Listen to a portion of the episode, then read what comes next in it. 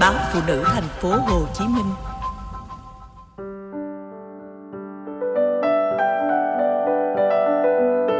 Dù thế nào vẫn thương mẹ chồng cũ. Ngày mai chị lại lên xe hoa.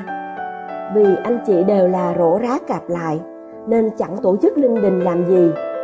Ba má chị chỉ đãi chục bàn, để mời họ hàng nội ngoại và đồng nghiệp của chị. Mọi khâu chuẩn bị đều được giản lược. Chị nghĩ làm thế cũng phải, anh chị đều đã lớn tuổi, đâu phải lần đầu kết hôn, rình rang làm gì. Thế nhưng mấy đứa cháu trong nhà cứ năn nỉ miết. Cốt ơi, cô cho bọn con thuê mấy cái loa về hát hò xíu cho vui nhé. Dù gì nhà mình cũng có đám cưới mà. Chẳng nỡ từ chối bọn trẻ, chị khẽ gật đầu. Có chút nhạc, không khí rộn ràng hẳn. Vậy mà mới đầu tối, má chị đã nhắc mấy đứa cháu tắt nhạc đi. Sợ phiền hàng xóm láng giềng. Bầu không khí tĩnh mịch trở về bủa vây lấy chị. Lần này là tái hôn, nên chị không còn cảm giác hồi hộp, bồn chồn, giống như tâm trạng của một cô dâu. Hơn 10 năm trước, khi kết hôn với anh quân, đêm trước ngày cưới chị không ngủ được. Cuộc sống lứa đôi như một giấc mộng đẹp, được cô gái tuổi đôi mươi dệt trong niềm hạnh phúc đang miên man suy nghĩ, chợt có một vị khách tới mừng đám cưới. Người đó khiến chị bất ngờ, đó là má anh quân, hay chính là má chồng cũ của chị. Thấy bà, chị sững người lại, không nói nên lời. Chị không nghĩ hôm nay bà lại có mặt ở đây, mừng con dâu cũ tìm được hạnh phúc mới. Anh quân là mối tình đầu của chị. Chị yêu anh khi còn là cô sinh viên năm thứ nhất. Anh cao ráo, thư sinh học giỏi và có duyên ăn nói. Ngày trước, bạn bè của chị vẫn gọi anh là chàng trai chuẩn 10 và không hiểu làm cách nào mà chị cưa đổ anh. Chẳng có cách nào cả, chỉ là duyên số. Anh có cảm tình với chị và chủ động mời chị đi chơi. Chứ nếu phải tranh giành với cô gái khác, chắc gì người nhút nhát như chị đã thắng.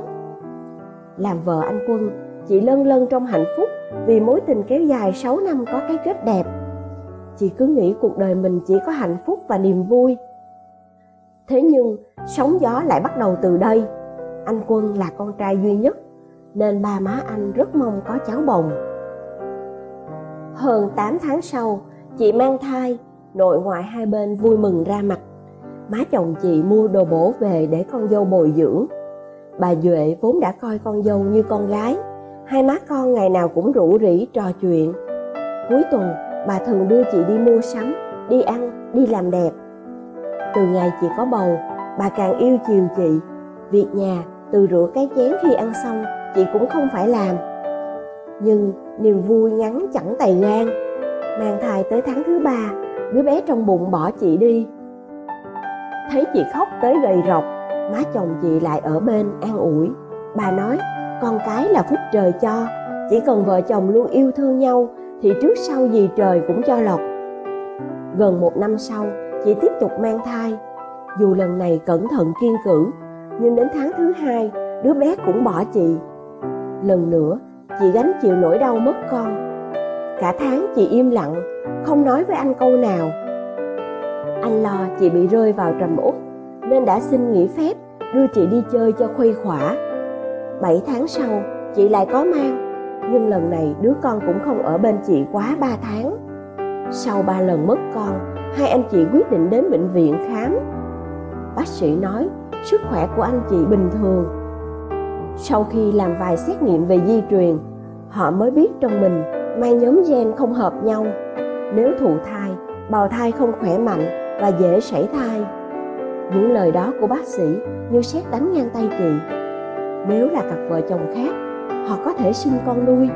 Nhưng ba má anh quân chỉ có một con trai, dễ gì ông bà chấp nhận việc ấy. Anh nói chị bình tĩnh, từ từ anh sẽ thuyết phục ông bà. Nhưng ba anh cũng không đồng ý.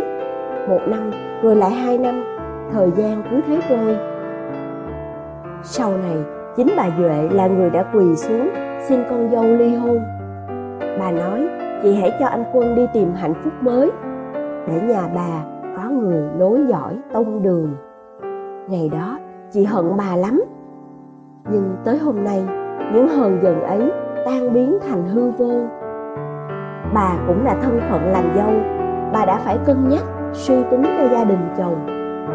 Vì những trách nhiệm ấy, đôi khi người ta phải bỏ tình thương xuống.